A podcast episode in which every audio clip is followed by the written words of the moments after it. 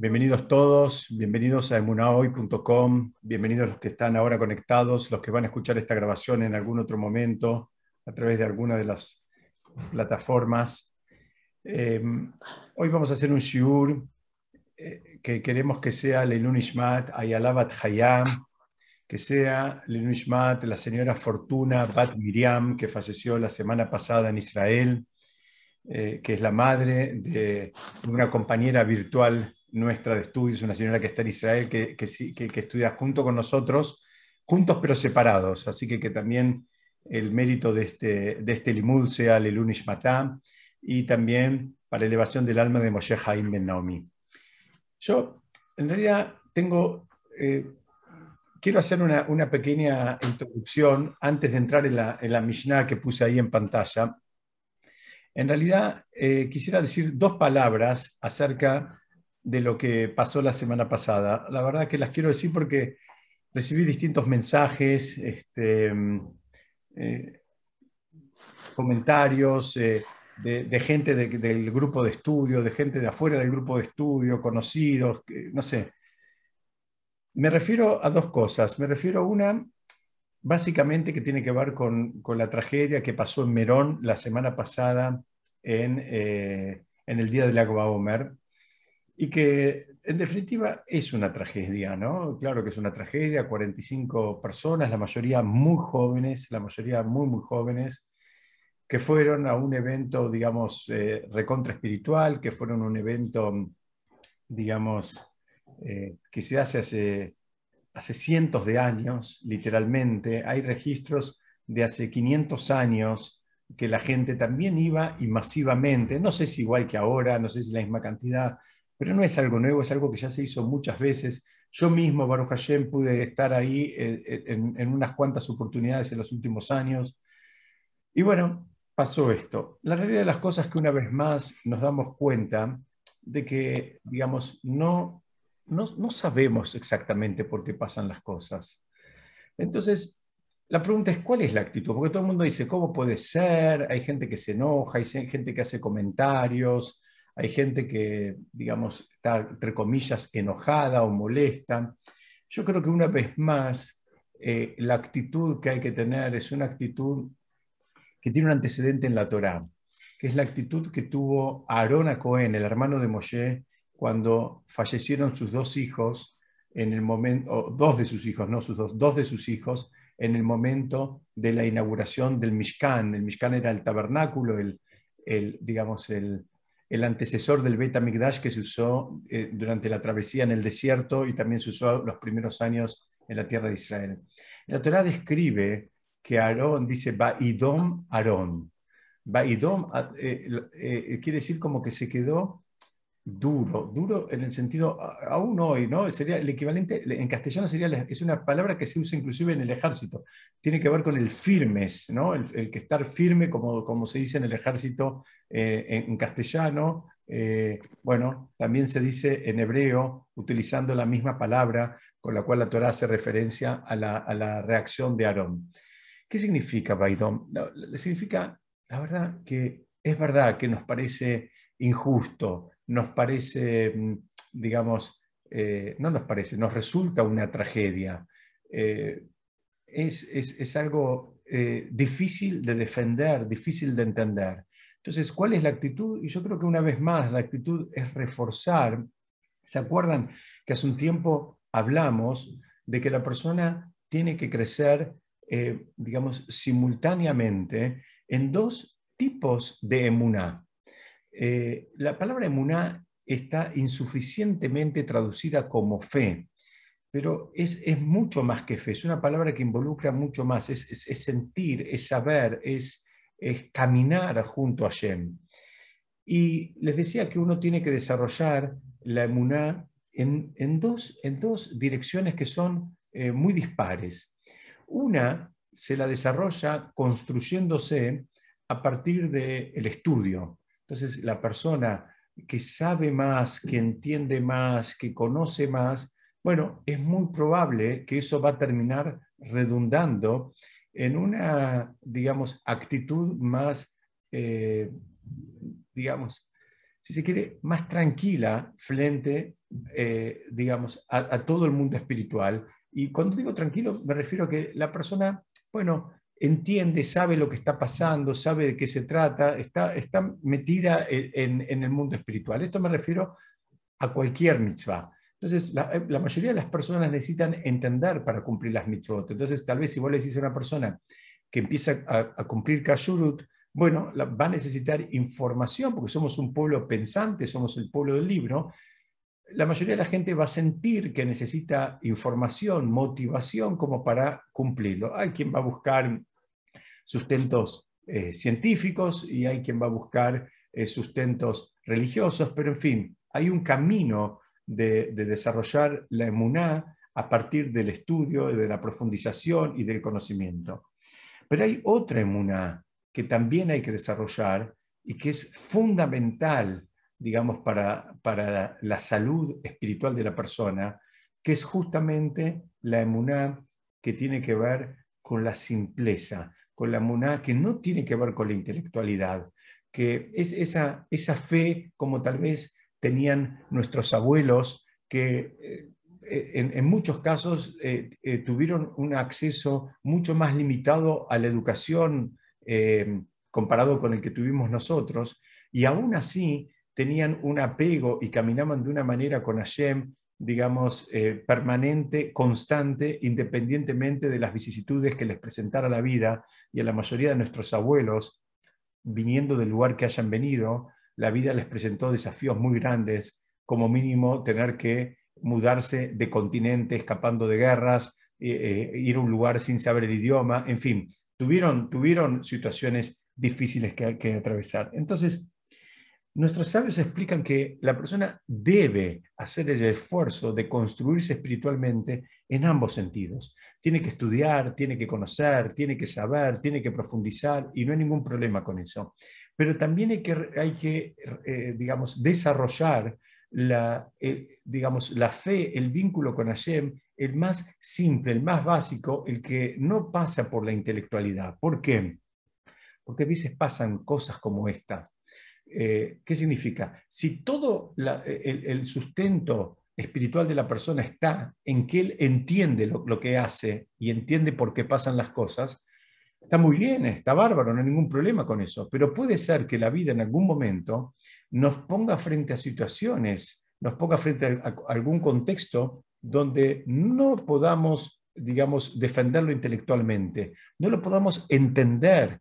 Eh, ¿Por qué? Porque no entendemos una vez más la relación causa-consecuencia, que ya venimos estudiando y sabemos que es una relación que Hashem en ningún momento dijo que nos la iba a revelar es algo que nos está vedado a nosotros. Nosotros creemos que sabemos la relación causa-consecuencia de todo.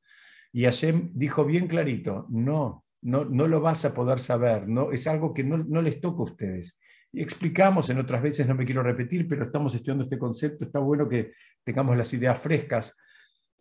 Estudiamos en otras oportunidades que, digamos, el, el, el, el trabajo es justamente eh, darse cuenta que uno no tiene la relación causa-consecuencia, no tiene acceso a ese conocimiento, entonces uno por lo menos camina un poquitito más relajado, sabiendo que Hashem no se equivoca, que Hashem no se fue a ningún lado, que Hashem no quiere que suframos, que hay un programa divino, que tal vez no lo entendemos y está bien que no lo entendamos y, y tal vez nos parezca injusto y está bien que nos parezca injusto, pero tenemos que volver y rebobinar un poquito para atrás y saber una vez más que Hashem no se equivoca, que Hashem no se fue a ningún lado, que no sabemos qué es lo que pasó, no sabemos qué es lo que está pasando en este mundo, no sabemos lo que está pasando en el Shamaim, no sabemos lo que pasó, quién sabe, en una vida anterior o qué es lo que va a pasar en una vida posterior. No tenemos idea de la relación causa-consecuencia en el mundo material y menos tenemos esa idea en el mundo espiritual. Entonces, en estos momentos, estamos hablando, eh, eh, para los que se sumaron un poquito después, estamos hablando, eh, digamos, en relación a la tragedia que pasó la semana pasada en Merón, en el contexto de la celebración del Agua Bomber. En estos momentos es cuando tiene que aflorar justamente esa emuná, ese, esa emuná que está, digamos, más conectada con lo básico, con, con esa fe, digamos, eh, independientemente de todo el mundo intelectual que nosotros pudimos haber construido.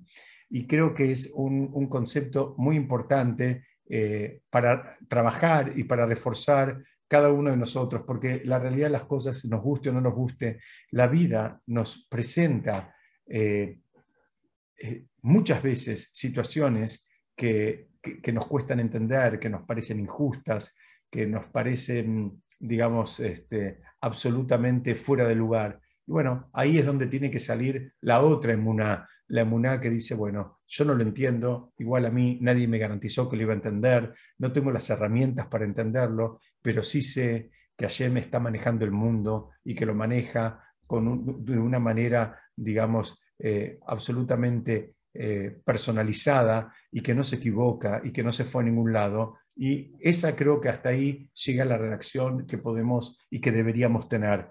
Eso no significa que no sintamos dolor, eso no significa que no sintamos angustia, pero digamos, eh, la mayoría de la opinión de los hajamim es que la reacción de la persona en estas situaciones debe ir por ese lado si buscamos algo más que eso, lo único que vamos a estar haciendo son conjeturas, porque en realidad, en realidad no hay nadie que sepa por qué y cómo, en fin, cuál es el motivo, cuál es la relación de lo que está pasando con, digamos, digamos cuál, es el motivo de, una desgracia tan grande como que 45 personas, insisto, muchas de ellas muy, muy jóvenes, eh, fallezcan en un día que debía ser una fiesta. Entonces, dicho esto que quería decir como una introducción, eh, ahora sí vamos a empezar con la parte de Pirkei Avot que quiero compartir con ustedes. Vamos a poner la, primera Mishnah que dice así. Elisha ben Abuyam dijo, aquel que estudia Torah de niño, ¿a qué puede compararse? A tinta escrita sobre papel nuevo. Es una Mishnah un poquito larga, acompáñenme acá está, digamos, eh, tirando una pista, ¿no? Está hablando de, de, la importancia del que estudia una, eh, que estudia Torah cuando es joven, cuando es un niño, y lo compara con algo escrito sobre un papel nuevo. Fíjense cómo sigue. Dice, y aquel que estudia la Torah de anciano, ¿a qué puede compararse? Y dice, a tinta escrita sobre papel que ha sido borrado una diferencia muy grande, ¿no? El joven es sobre un papel nuevo y el, que es anciano, dice, lo compara con alguien que estudia Torah, que, perdón, lo compara con, un, con, un, algo escrito o una tinta escrita en un papel que fue borrado. Sigue y dice así la Mishnah. Rabbi Yosei Bar de, de, de Farababli dijo, aquel que aprende Torah de los jóvenes, ¿a qué puede compararse? a aquel que come uvas inmaduras y, vive, y bebe vino de su lagar. Es, claro que el que come uvas inmaduras, la, la, uva inmadura es porque justamente su palabra lo dice, le falta madurar, ¿no? Hay, que, hay, algo que estamos apresurando, hay algo que, que, todavía no llegó el tiempo y nos estamos adelantando. Y también cuando alguien toma vino del lagar, sabemos que eh, el lagar tiene sedimentos, o sea, también está, está eh, digamos, usufructuando, eh, en este caso, el, vino o las uvas, pero, pero, digamos, apresurándose un poquitito. Todavía no, no, no llegó al punto óptimo de, maduración. Enseguida lo vamos a profundizar esto. Vamos a ver cómo termina esta Mishnah. Dice, y aquel que estudia la Torah de anciano, ¿A qué puede compararse? Perdón, acá se me repitió esta, porque ya la, ya la habíamos leído, ¿no? Sí, a tinta escrita sobre papel que ha sido borrado. No me acuerdo, pero no importa. Vamos de vuelta porque interrumpí. Aquel que estudia la Torah de anciano, ¿a qué puede compararse? A tinta escrita sobre papel que ha sido borrado. En tanto que aquel que aprende Torah de ancianos, ¿a qué puede compararse? aquel que coma uvas maduras o toma vino añejo. Está comparando, ¿no? Vamos a, parar un poco porque la redacción a veces está un poco confusa. Al menos para mí en este momento. lo que está comparando es el que estudia de joven con el que estudia de grande y el que estudia de un joven, o sea que su maestro es una persona joven, y el que estudia de un maestro que eh, ya es, en este caso lo, llama anciano, ¿no? Eh, eh, eso es el contrapunto que está haciendo la Mishnah. Vamos a ver cómo termina. Y viene una frase espectacular, dice, Rabí Meir dijo, no mires la vasija, sino lo que contiene. Puede haber una vasija nueva llena de vino añejo o una vasija vieja en la que ni siquiera hay vino nuevo. Rabí Meir trae una frase muy contundente de la cual me inspiré para, hacer el flyer, para, invitarlos a que se sumaran hoy a estudiar. Y Rabbi Meir le da una vuelta a rosca, porque hasta acá venía un contrapunto entre estudiar de joven y de anciano y estudiar de jóvenes, maestros y de eh, eh, eh, maestros ancianos. Y ahora él dice, mira, viene Rabbi Meir y dice, no mires la vasija, sino lo que contiene. Insisto, puede haber una vasija nueva pero que esté llena de, vino añejo, o una vasija vieja en la que ni siquiera hay vino nuevo. Vamos a, como hacemos siempre, vamos a tratar de ver primero alguna, algún dato que nos ayude a entender un poco esta Mishnah, algún dato eh, biográfico del, del, autor, al menos por lo menos del, del primer autor, justamente como para, para ver ¿Por qué dice las cosas? ¿Quién fue el que habló? Elisha Ben Abuyá. Elisha Ben Abuyá es un personaje que ya lo, mencionamos en alguna otra oportunidad. Fue uno de los cuatro que entraron al Pardés, al famoso Pardés, o sea, que entraron al estudio de la parte mística. Él, lamentablemente, fue uno de los que entró a las profundidades más místicas y después se terminó yendo del camino.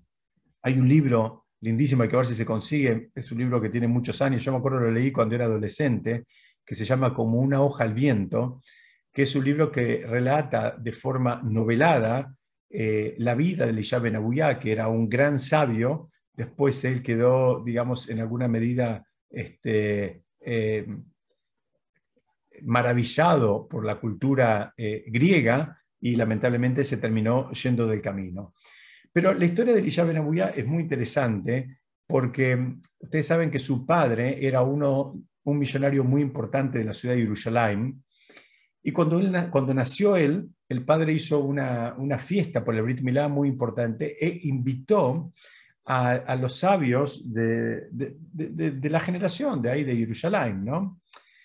Entonces, en un momento, había dos grandes maestros que estaban ahí estudiando en un costado, en el medio de los festejos, y, cuando se acerca el padre de Elisha Ben y los ve estudiando, ve que de pronto bajaba un fuego del Shamaim, digamos, y que, estaban rodeados de un fuego que bajaba del cielo. Entonces el padre le dice, no entiendo, ustedes vinieron a mi fiesta, me quieren quemar la casa, me quieren quemar el salón, quieren, que esto sea un desastre. Ellos, con un poco de vergüenza, pero mucha humildad, les dijeron que ellos estaban estudiando con un nivel de profundidad muy grande y, que cuando alguien estudia a esos niveles, así con un nivel de profundidad muy grande, quiera que algún día lo, alcancemos, dice que se recrea el mismo contexto que había en el monte Sinaí cuando fue la entrega de la Torá. Ahora dentro de poquitos días, dentro de 10 días, vamos a estar celebrando Shavuot, que justamente es eh, la fiesta donde una vez más se vuelve a entregar la Torá.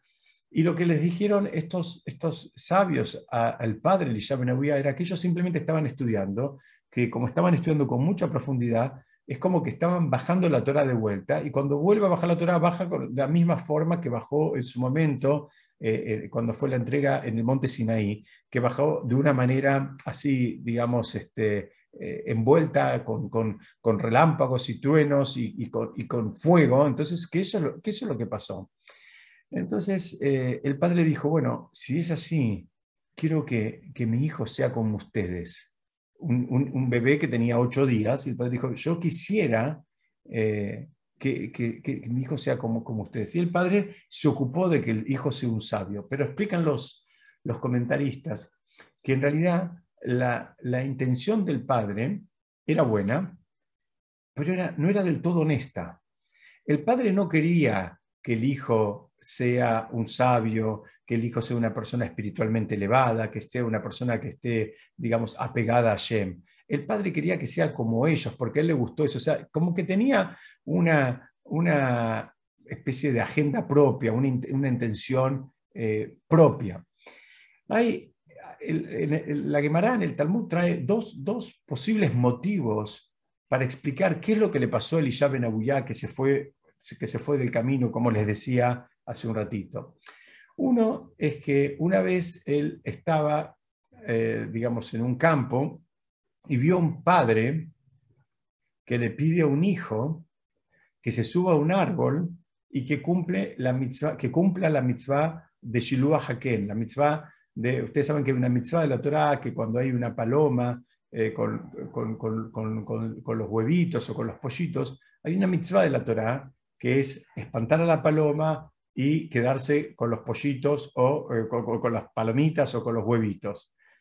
Entonces el padre le pidió al hijo que haga esta mitzvah. Curiosamente, eh, el hijo fue a hacer la mitzvah y lamentablemente se cayó del árbol y falleció. Entonces, a Elisha Ben lo que le pasó, ustedes saben que esas son las únicas dos mitzvot, la de, la de se llama la de Shiluah Haken, la de espantar a, la paloma y quedarse con, con la cría o con los huevitos, y la mitzvah de honrar a los padres, son las únicas dos mitzvot para las cuales la Torá garantiza larga vida.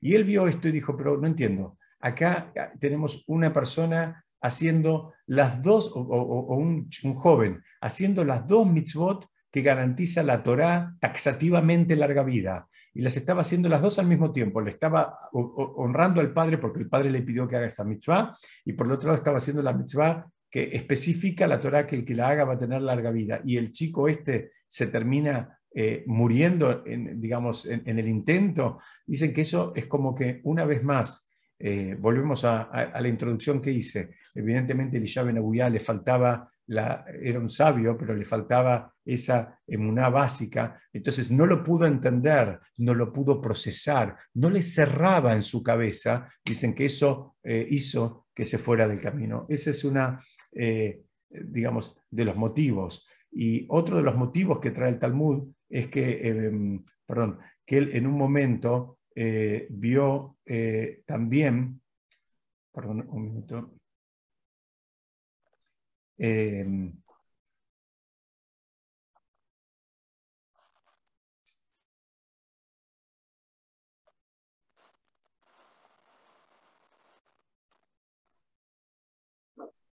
bueno, también vio morir a un gran sabio en manos de los romanos y una vez más le pareció algo injusto le pareció, miren que, no hay casualidades, ¿no? Pero que Shamaim, que justo estamos estudiando eh, esta Mishnah de Pirkei Avot, que estamos estudiando eh, esta, esta historia ¿no? de, la vida de Elisha Ben que se terminó yendo del camino porque vio cosas que no le cerraban intelectualmente y lo que pasó en el pueblo de Israel la semana pasada. Pero bueno, ¿Qué es lo que dijo Elisha Ben Dijo, aquel que estudia Torah de niño, ¿a qué puede compararse? A tinta escrita sobre papel nuevo. Ustedes saben que hay, digamos, hay lo que se llama un modo niño, ¿no? Hay, un modo niño tiene que ver con, la capacidad de sorprenderse, con la inocencia, con la, capacidad también de captación de conceptos, eh, con eh, la digamos, eh, los chicos en general están más permeables a recibir las ideas que el, maestro o el moré les quiere, les quiere transmitir, en contrapunto con un adulto que ya tiene una actitud mucho más arrogante. El niño tiene una, eh, digamos, básicamente tiene un nivel de humildad, porque primero el niño reconoce que hay muchas cosas que no sabe. Es muy raro que un chico digamos, de segundo grado se le plante a, la maestra eh, de matemática y él quiera pretender que él sabe más matemática que la maestra porque, porque, porque en realidad no, no lo sabe, por más que pueda haberse, eh, digamos, preparado para esa lección en particular. Entonces, fíjense, Elisha Benabuya dijo, mira, el que estudia de chico lo puedes comparar a tinta escrita sobre papel nuevo. ¿Qué significa? Es todo más limpio, es todo más claro. ¿no? Está, el papel está blanquito y hay una tinta ahí, entonces está negro sobre blanco, como se dice habitualmente. ¿Y cómo sigue? Sigue. ¿Por qué? Porque él lo que dijo es, mira, lo que estaba diciendo él es, hay que estudiar de chico. Es importante que el estudio sea cuando, cuando los chicos son chicos, que, no es lo mismo que cuando son grandes.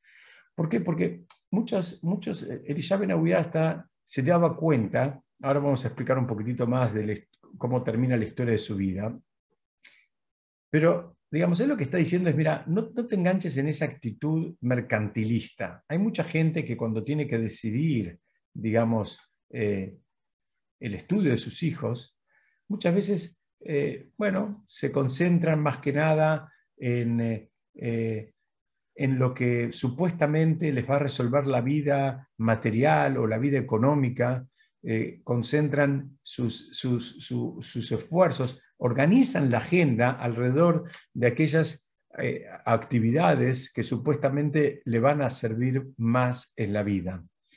Y no está mal, no está mal, pero es insuficiente.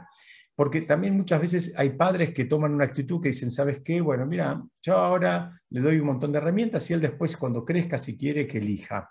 Y ese es el primer error, ese es el primer error. ¿Saben por qué es un error? Porque ya la elección, cuando lo haga de grande, ya va a estar absolutamente sesgada.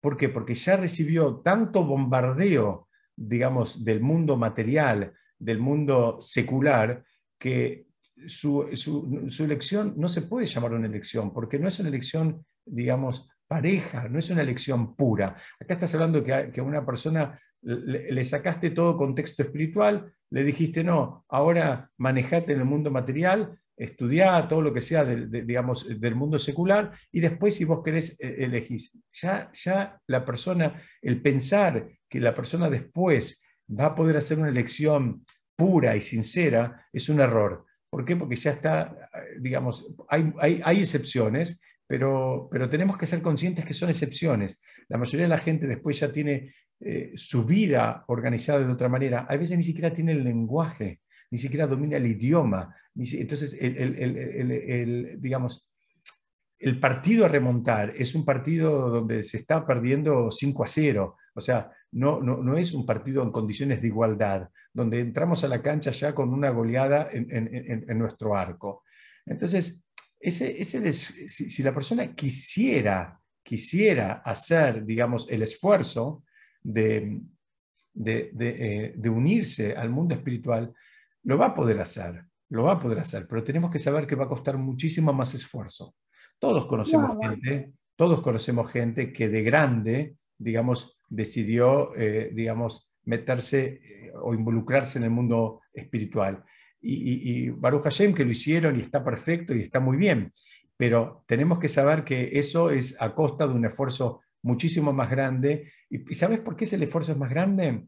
Porque muchas veces lo que hay que hacer es desaprender cosas que aprendiste. Y eso, eso es un proceso doloroso. Cuando la persona tiene que, digamos, eh, vaciar vaciar contenidos que fue llenando durante muchos años, eso, eh, digamos, eh, cuesta y, es, es, un esfuerzo, es un esfuerzo doloroso, no, es sencillo, no es sencillo. Cuando una persona, digamos, tiene que desarraigar costumbres, rutinas, amistades, pensamientos, ¿no? Es, no, digo que sea imposible, muchos lo hicimos o lo estamos haciendo, pero, pero, pero tenemos que saber que es, que, el padre no le está haciendo ningún favor al hijo. Al contrario, le está haciendo el camino mucho más largo, mucho más complicado y, mucho menos, eh, digamos, eh, es mucho menos probable que, ese camino sea exitoso. Lo estás, lo estás llevando por el camino más complicado. A veces piensan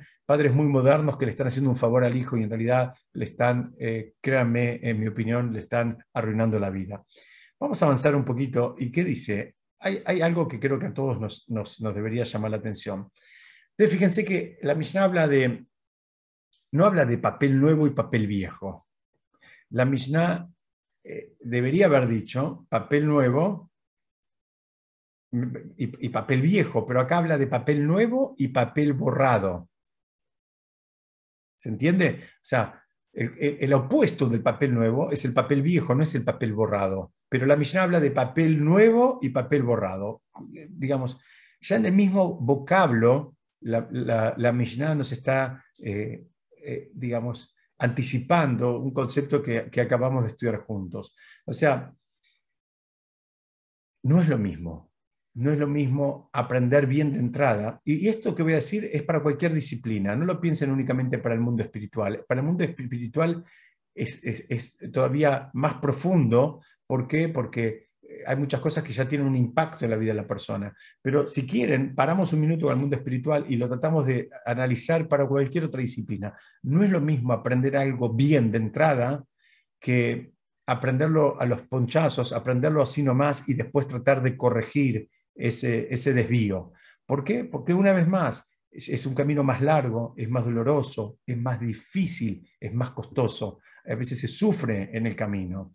Entonces, eh, digamos, implantar los conocimientos de Torah sobre una base que es ajena a la Torah, sobre una, sobre una base que, digamos, que ya está, eh, digamos, llena de otras, de otras ideas, es difícil, ¿no? Eh, es difícil hasta para que entre porque la, la, Torah tiene una lógica, tiene una dinámica que, que, hay que aprenderla y a veces cuando la queremos aprender y estamos muy metidos en otro tipo de lógicas, bueno, encontramos ahí la, la, dificultad. Ustedes saben que eh, explican que el Rab Tversky, que tanto mencionamos y que eh, a mí personalmente tanto me agradan sus libros, dicen que él mismo no contestaba preguntas alágicas, eh, preguntas, digamos, que tengan que ver con el proceder que se debía tomar de acuerdo a la ley judía.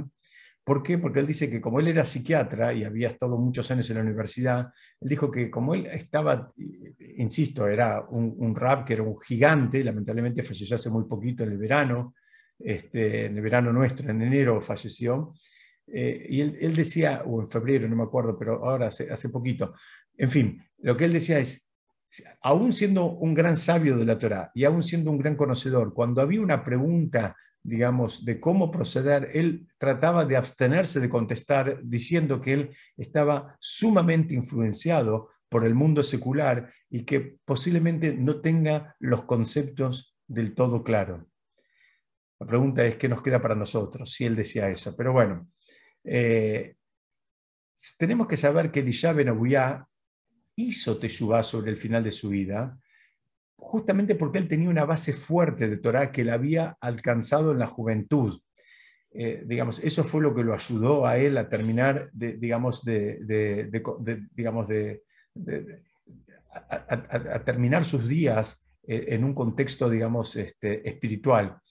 Y, eh, digamos, muchos lo comparan al niño con la escritura grabada, ¿no? pero la comparan, dicen, el chico es como que agarras y grabas la escritura en una piedra. Y cuando estudias de adulto, lo comparan como aquel que escribe en la arena. Es terrible esto, ¿no? Pero dicen que lo que, lo que un chico aprende de joven, una persona aprende de joven, pero creo que todos vamos a estar de acuerdo que es, que es una realidad, nos guste o no nos guste. O sea, muchas de las cosas que, que, se aprenden de jóvenes quedan para toda la vida. El que aprendió a tocar un instrumento, aunque después no lo tocó 20 años más, 30 años más, lo aprendió a tocar, le queda para toda la vida. Aprendió un idioma, le queda para toda la vida. Después eh, lo, lo usará, lo usará más, menos, pero digamos, es por eso que dice que es como algo escrito en la piedra, está grabado en la piedra.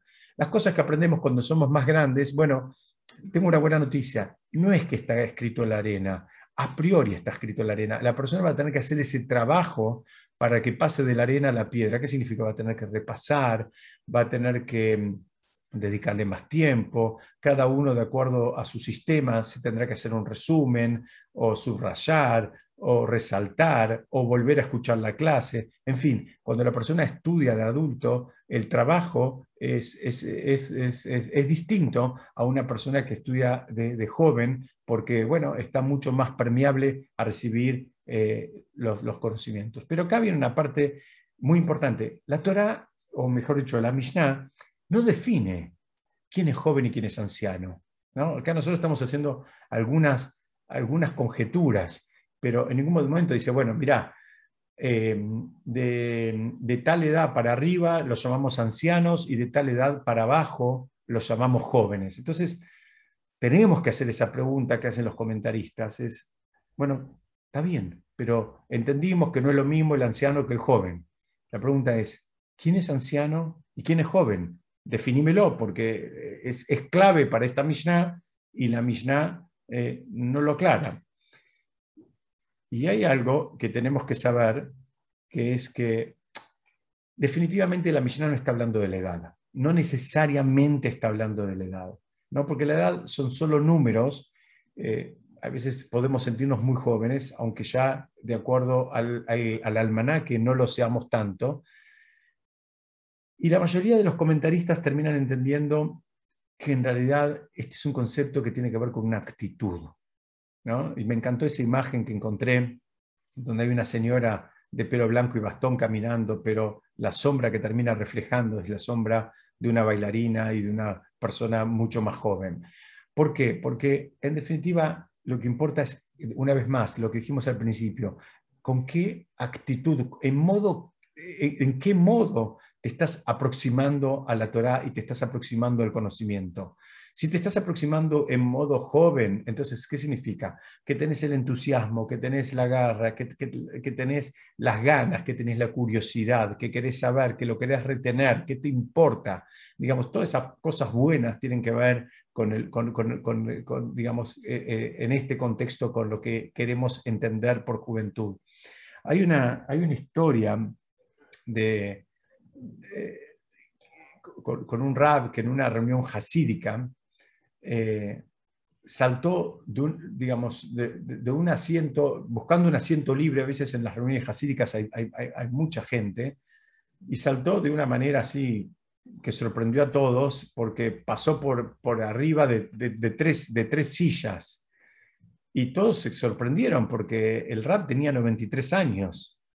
Y él les contestó, eh, ustedes pensaron que yo era un anciano de 93, dice, quiero que sepan que yo soy tres jóvenes de 31. Es decir, esa actitud es la que eh, está buscando eh, que aflore la Mishnah para saber que no es lo mismo cuando vos tenés esa actitud independiente de lo que, de, lo que marque el almanaque. Hay otra historia con un rap que se llamaba eh, le decían el rab de Bobov, es un, es un rab hasídico, y parece que había pasado algo ahí en su comunidad que ameritaba un festejo. Entonces él dijo, déjenme a mí que yo voy a mandar al muchacho a comprar unas bebidas para hacer un lejaim. Y después, eh, digamos, los, los, eh, digamos los, los, alumnos se dieron cuenta que en definitiva el que había ido a buscar las bebidas para hacer el lejaim, había sido él, no mandó ningún muchacho. Entonces le dijeron, pero Rab, ¿cómo es esto? Usted dijo, déjemelo por mi cuenta que voy a mandar un muchacho y nosotros lo dejamos, pero como que le daba vergüenza que el Rab en persona se haya ocupado de ir a buscar las bebidas para hacer el Lejaim. Y él les dijo, miren, eh, yo cuando empecé a envejecer, decidí tener siempre cerca mío a ese muchacho, que era él. Él dijo, mira, yo soy grande, yo soy un hombre grande, pero ¿sabes qué? Yo quiero tener cerca mío, quiero estar, quiero estar rodeado por ese muchacho que soy yo mismo, o sea, no quiero quedarme en modo anciano, quiero quedarme en modo, digamos, joven. Una vez más vemos que eh, el, concepto de juventud que está hablando acá la Mishnah tiene que ver más con, con, todo lo que mencionábamos, con, una, con, el fervor, el entusiasmo, la curiosidad, digamos, y, entiende que esa es la fuente también, de, esto es algo que retroalimenta, eso es la fuente de la juventud también. Eh, mismo hay, hay, hay, eh, hay, casos que trae el Talmud, trae un caso de, de un sabio que se llamaba Rabbi Yosef, Yosef, sería Yosef, pero le dice Yosef, o Yosef, eh, lo van a encontrar en Yosei o Yosef, con I al final o con F al final. Que fue un ram que lamentablemente se volvió cieguito y con, esa ceguera, digamos, terminó perdiendo parte de la agudeza y parte de lo que él, digamos, tanto eh, había estudiado y enseñado. De hecho, el Talmud trae frases durísimas donde los alumnos le dicen, Rab, vos, nos enseñaste eso, usted nos enseñó eso a nosotros, eh, para, ayudarlo a recordar. Y dicen, es verdad, eh, lamentablemente envejeció y le pasaron cosas y, y se había olvidado muchos de los conocimientos, pero el refinamiento que él había alcanzado en todos esos años de estudio y de esfuerzo, eso no lo perdió el apego que él había alcanzado con Hashem, digamos, a través de todo, una vez más, esos años de esfuerzo y de estudio, tampoco se fue a ningún lado. Entonces, tenemos que saber que, digamos, esto es algo que también es, eh, tiene un, eh, eh, digamos, tiene un final, vamos a decir, feliz, independientemente, una vez más, del resultado de Rabbi sí se quedó ciego, olvidó un montón de la Salahot, pero lo que construyó, lo que él se construyó en el camino, eso le queda para él. Entonces, una vez más, acá vemos esta, esta, esta imagen también me gustó mucho, de las señoras divirtiendo, divirtiéndose jugando a la rayuela, aunque todas ya eh, con, con, pelo blanco, eh, porque, fíjense, la Mishnah habla de papel borrado, pero hay una, hay, hay una buena noticia acá. Dice, si estudias de anciano se compara a, tinta escrita sobre un papel borrado. ¿Qué significa? Ya lo explicamos. Significa que hay que desaprender cosas, hay, conocimientos que vienen con otra lógica, con otra dinámica, que hay que hacerla entrar en una cabeza que está preparada eh, en, otra dirección. Y no piensen solo en cosas religiosas, o sea, en, en, en mitzvot, piensen en principios. O sea, la mayoría de nosotros fuimos educados en una educación que nos formó para ser egoístas, no para ser altruistas. Nos formó para ser competitivos. Así fuimos formados la mayoría de nosotros. Era cuánto te sacaste vos, cuánto se sacó el otro, cuánto, digamos así, eh, era como una especie de lucha, por más que éramos amigos y compañeros, esa fue la educación, ¿no? Se, evaluaba a ver el, mayor promedio y, quién, quién, le ganó y quién lo sacó y quién esto. Y quién... Entonces ahora viene la Torah y te dice, no, mira, ve apta la rejaca moja y amarás a tu prójimo como a ti mismo. Entonces ahora que hay que cambiar todo lo que estudiamos, porque ahora yo no lo amo. Antes no lo tenía que amar tanto, ahora antes le quería ganar. Ahora tengo que tener una actitud como la que tuvo Jonatán con, con David. Jonatán y David eran amigos. Jonatán quería ser rey de Israel. David también quería ser rey de Israel. David fue rey de Israel, Jonatán no. Y entonces Jonatán llegó a decir la famosa frase que es, eh, creo que, eh, ejemplificadora por demás, que él dijo, mira, el reinado era algo bueno y lo quería para mí, pero si era algo bueno, también lo quiero para David, que es mi amigo, y me puedo poner contento porque lo tenga él, aunque no lo tenga yo. Esto es muy fácil de decir, pero lleva una vida de educación para lograr eso. ¿Y cómo haces para construir una...? Y, esto es, eh, así dice eh, Rabbi Akiva, es un klal gadol Torah, es un principio grande, un principio general de la Torah. ¿Y ahora qué haces si tuviste 30 años de educación que te llevaron por la competencia y el egoísmo? Entonces, no, no es tan sencillo. Y no estoy hablando de las mitzvot de, digamos, de prender las velas de Shabbat o comer kashrut. Estoy hablando de las mitzvot que tienen que ver entre el hombre y el compañero, la, la educación digamos, que recibimos la mayoría de nosotros, no tiene nada que ver con los principios que, digamos, que, la Torá propone y, e invita a que, digamos, a, que construyamos nuestra, nuestra, vida con ellos. Entonces, eh, la buena noticia, les decía, es que si, tenés, si sos más adulto, si, si se quiere, pero si todavía tenés la actitud, dice, se, escribe, es como tinta escrita sobre papel borrado, dijimos, ¿sí? Muy bien, dice, la buena noticia es que a veces si tenés un papel borrado y lo escribís con un marcador grueso, también se va a leer bien.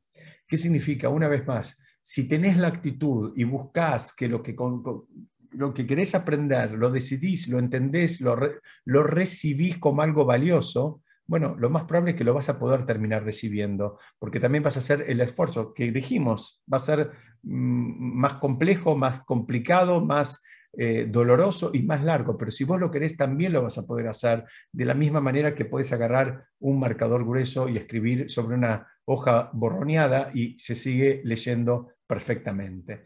Entonces, resumimos, eh, no es lineal, no es lineal puede haber jóvenes, eh, digamos, eh, que tengan una actitud mucho más madura y puede haber eh, ancianos que tengan una actitud mucho más, este, si se quiere, juvenil.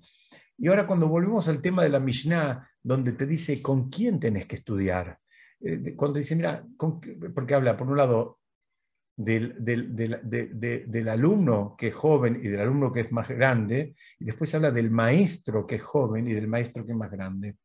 Y tenemos que saber que está bien, un maestro que es muy joven, lo más probable que pase es que también le falta eh, madurez, le falta experiencia, le falta profundizar en determinados conceptos y bueno, eso eh, en definitiva le juega un poquitito en contra.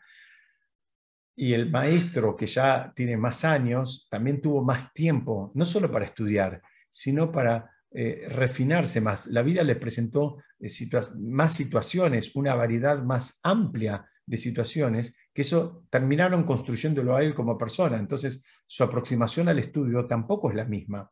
Pero tenemos que saber que esto no es lineal, que hay excepciones. Hay veces hay, eh, digamos, maestros que son muy jóvenes y que tienen un nivel de profundidad y de conocimiento que, mm, bueno, que a veces ni siquiera los tienen los que los sobrepasan eh, muchísimo en edad. Hay una, hay, una, mm, digamos, un caso muy, muy, muy cercano, un rab con el cual a mí me encanta, digamos, estudiar sus libros y estudiar sus, eh, eh, sus, clases, que es el rap, se llama Yeshayao Pinto, es un rap muy joven, es una historia que vino a la Argentina hace la primera vez, tal vez hace más de 20 años, cuando él tenía mm, veintipoco de años, y realmente él es una luminaria, y, me, acuerdo que me contaba un, amigo que estuvo presente en una reunión de, de los rabinos comunitarios de la Argentina con él, me dijeron, mira, cuando entró él, estaban todos los rabinos de la comunidad, la mayoría tenían 20, 30, 40 años más que él, pero él entró y se pararon todos. ¿Por qué? Porque era, era claro que era una persona de esas especiales que aparece una eh, y, bueno, que eh, en definitiva, eh, digamos, estaba, digamos, a un nivel que, que, no era congruente con su edad, pero los demás lo, lo detectaban, lo percibían y actuaban en consecuencia. Entonces, dice acá, la, Mishnah dice, mira, no, eh, no mires la vasija, sino lo que hay en ella. Ustedes saben que esta parte la dijo Rabí Meir, y Rabí Meir eh, fue, eh, digamos, alumno de Rabí, de, de Elisha Ben el, que enunció la primera parte de, de nuestra Mishnah. Y Elisha Ben se fue del camino, pero Rabbi Meir seguía estudiando con él. ¿Por qué? Porque era, eh, Elisha Ben era una persona muy elevada. Entonces el Talmud pregunta, ¿cómo es esto? ¿Cómo, cómo, digamos, qué pasa acá? Entonces dice que Rabbi Meir les contestó a los compañeros, les dijo, miren, yo, yo puedo tirar la cáscara y quedarme con el fruto. No pienses que me como el paquete. Yo sé lo que tengo que tirar y, sé lo que tengo que comer. definitiva, Rabbi Meir lo que le estaba diciendo a, los que lo criticaban por estudiar con Iyá Ben que si bien era un sabio sabido del camino, como les conté, maravillado un poco por la cultura griega, él dijo, yo sé lo que tomar de él y sé lo que dejar de lado, sé, digamos, sé diferenciar. Y es verdad, Rabbi Meir lo sabía hacer, pero tenemos que saber que eso es algo que muy pocas personas lo pueden hacer. La, eh, eh, la realidad de las cosas es que a la mayoría de nosotros nos llega todo como un paquete, nos impacta todo junto y es muy difícil ese, ese, ejercicio de, digamos, discernir y diferenciar qué sí, qué no, qué tomo, qué dejo. Y la recomendación de, de, la Mishnah misma y de nuestros sabios es que no nos, no nos metamos en ese, en ese camino, digamos, complicado de, encontrarnos con, con, personas de las cuales queremos recibir eh, Torah y son personas, eh, básicamente la norma es que lo, que buscamos es que las personas por lo menos vivan de la manera que ellos pregonan, que vivan de una manera congruente con lo que enseñan. Y cuando encontramos personas que dicen una cosa y hacen otra, bueno, ahí ya tenemos eh, un norte de que mm, va a ser muy difícil. Y lo difícil es pensar que uno es como Rabí Meir y que va a poder, digamos, este, eh, tomar el fruto y tirar la cáscara, pero en definitiva, dice la mayoría de las veces, vas a terminar siendo influenciado y lamentablemente a veces más por la cáscara que por el fruto. Entonces, esto es algo que, eh, digamos, que quede claro, la Mishnah lo que está diciendo es buscar integridad tenés que buscar integridad, que, es lo que te va a permitir, digamos, eh, también bajar la barrera, porque le crees, porque te parece honesto lo que hay del otro lado, y no es que estás calculando y midiendo todo el tiempo. Parecería que Rabí Meir nos está diciendo algo muy básico, nos está diciendo, mira, no puedes juzgar un libro por, la, por el diseño de la portada, ¿no? Esto parecería que fuera Rabí Meir, y a veces parece como que es algo muy básico, ¿no? Como para estar en una Mishnah. Es verdad, no, no, te, no, te, no te, manejes por las apariencias, ¿no? No, no, no, que las apariencias no definan, eh, digamos, tu, tu selección. Eh, pero por más básico que parece, creo que es algo que hacemos todos. Y me gusta esta imagen donde están los, conejos y dice, lo que está por fuera no siempre muestra lo que hay por dentro. ¿no? Y acá es, una vez más, la Mishnah viene a decir, mira, Tené cuidado, tené cuidado porque no todo lo que brilla es oro. Ni siquiera todo, hay, veces tenés personas que tienen el don de hablar y hablan muy bien, pero no significa que sean eruditos, no significa que conozcan en profundidad lo que están enseñando y lo que es peor, no significa que, eh, digamos, que sean congruentes con lo que están diciendo. Muchas veces hablan muy bien, eh, pueden, digamos, este, atraer grandes auditorios, pero eso no significa nada. Y la Mishnah está invitando a que las personas hagamos un trabajo y, escaneemos con un poquito más de, digamos, de detalle para ver qué es lo que hay en, profundidad. Si lo que hay en profundidad condice con lo que hay en la superficie o es solamente eh, un, un, poquitito más. Ustedes saben que hay, hay una alajá que la trae el Shulchan Aruch, que es una alajá bastante rara. Es una alajá que dice que cuando una persona tiene que hablar, por ejemplo, no, ayúdame porque viste, no, salió muy caro. Cuando Tengo que llevar mañana a de nuevo. Tiene que hablar en un, en un, en un darush, por ejemplo, eh, en una ceremonia de estudio en honor a alguna persona, digamos, este, eh, fallecida, dice que la persona, saben, ustedes saben que hay un principio que no se puede mentir, pero dice que se puede exagerar un poquitito.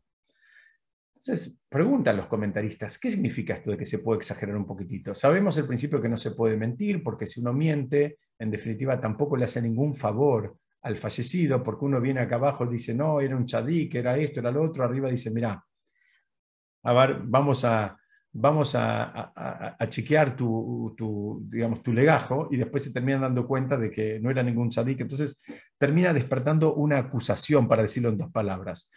Entonces a los comentaristas les molesta, dicen, pero ¿cómo es esto? Eh, ¿Se puede o no se puede en, un darush? y la laja termina diciendo, mira, un poquito se puede. E insisto, les molesta a los comentaristas porque dicen, es raro, ¿qué, qué significa que se puede un poquito? Entonces lo explican con, con, una idea que tiene que ver con lo que estamos estudiando, cuando voy a traer otra pregunta. Dice, una persona tiene que contar, por ejemplo, las cosas buenas que hace, las mitzvot que hace, o no las tiene que contar. Entonces, bien judío lo que voy a contestar es, algunos dicen que sí, otros dicen que no. Está peleado el tema. ¿Por qué sí, por qué no? Porque sí es porque a veces motivas a otros. Porque sí, porque terminas ayudando a educar a tu propia familia. Porque está bueno que los que están, digamos, alrededor tuyo eh, aprendan de lo bueno que vos haces para que después ellos continúen con esos actos de bien o mitzvot que vos haces. Lo que, lo que no está bueno es tampoco contar todo. Dicen que la persona en realidad puede insinuar alguna cosa, contar alguna, disimular otras, en fin, buscar el punto de equilibrio donde alcance como para motivar y educar, en este caso a la familia, pero no hace falta, digamos, dar demasiados detalles ni profundizar demasiado en lo que uno hace. ¿Por qué? Porque eso también este, no, nos ayuda a las personas a construirnos espiritualmente porque a veces nos agrandamos, aparece el ego, aparece el orgullo y la, Torah busca que la persona se, se, encolumne atrás de la humildad. Entonces dice, la persona puede contar, pero que deje, que deje unas cuantas cosas, digamos, sin contar. Y sobre esto se apoya el, el Aruch, el código de leyes judío, cuando dice que podés exagerar un poquito.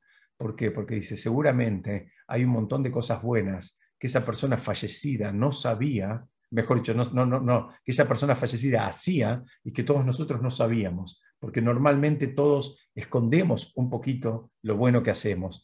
Entonces, apoyado en eso, es que el, el, el, el, el permite exagerar un poquitito. ¿Por qué? Porque dice, seguramente hay un montón de mitzvot, un montón de buenas actitudes que él tenía, si se quiere, de puertas adentro cuando nadie los veía, entonces lo, podés, lo, podés eh, te podés apoyar en eso para exagerar un poquitito cuando estás hablando de una persona que ya partió de este mundo. Una vez más, vemos que en general, por más esfuerzo que hagamos, lo más probable es que nunca sepamos a ciencia cierta qué es lo que hay enfrente.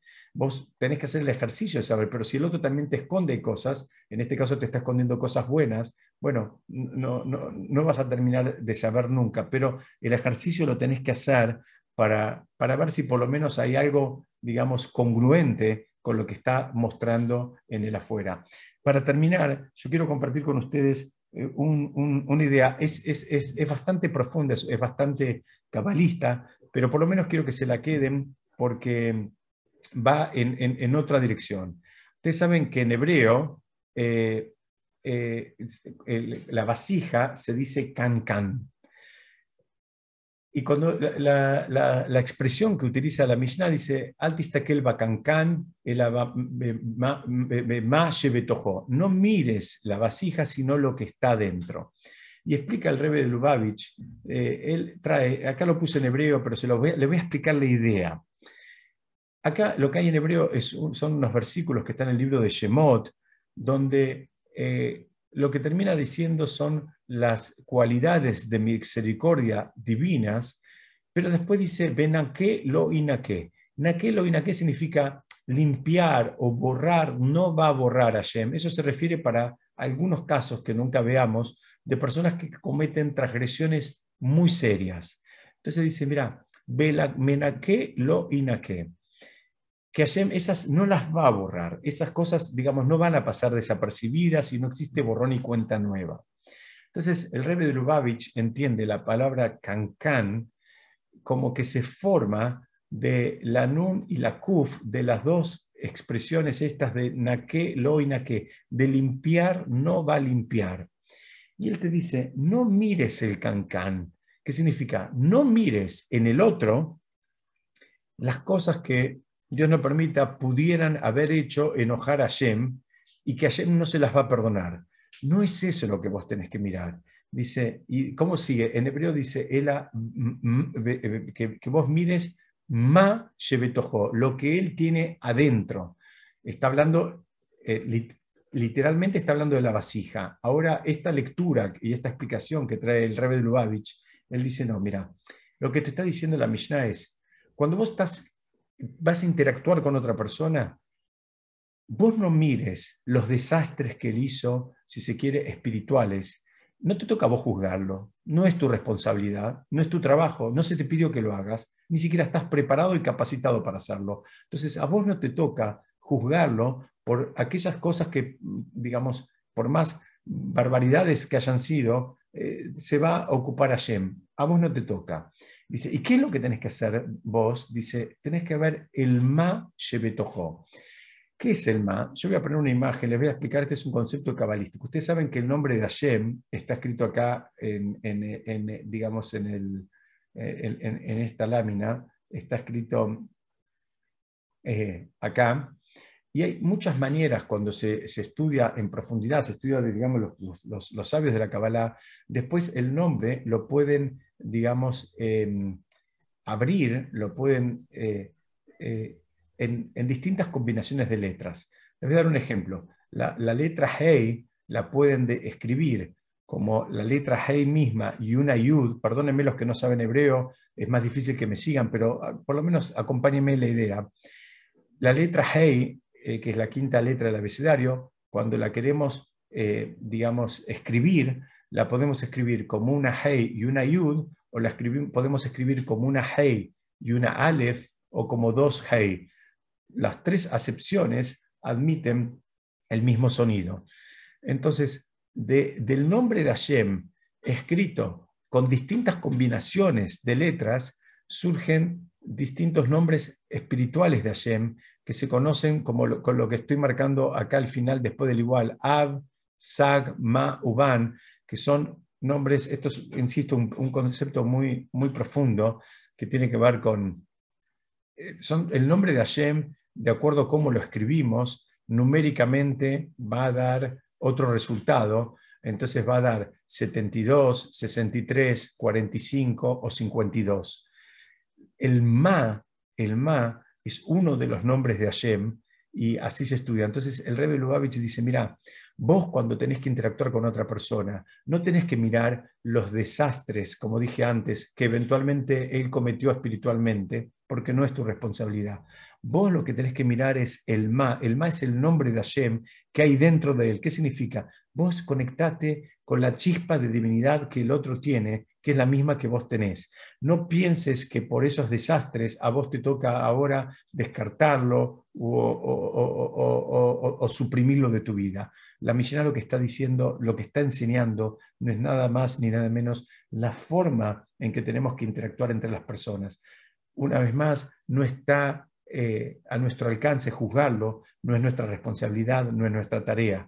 Lo que está diciendo la Mishnah es, no mires la vasija, no mires los desastres que el otro hizo, sino mira lo que tiene adentro, mira lo que tiene, mira el nombre de Hashem que él tiene adentro, mira el nombre, la chispa de divinidad que él y que todas las personas tenemos adentro y las tenemos en común. Y que si él cometió desastres, después los tendrá que arreglar pero que no, no, es tu responsabilidad, es buscar, vos buscar aquello que te pueda inclusive iluminar de una persona que tal vez eh, haya sido desordenada en algunas otras cosas de su vida. Bueno, hasta acá yo quería compartir con ustedes. Yo no sé si alguien quiere hacer algún comentario o alguna pregunta. Estoy a disposición. Este, me lo dicen. Y si, y si no, eh, les voy a decir a todos eh, me adelanto antes de que me empiecen a gritar, me adelanto y les digo primero Shabbat Shalom, que tengan un Shabbat muy lindo. Que Saco Bien, a Matz.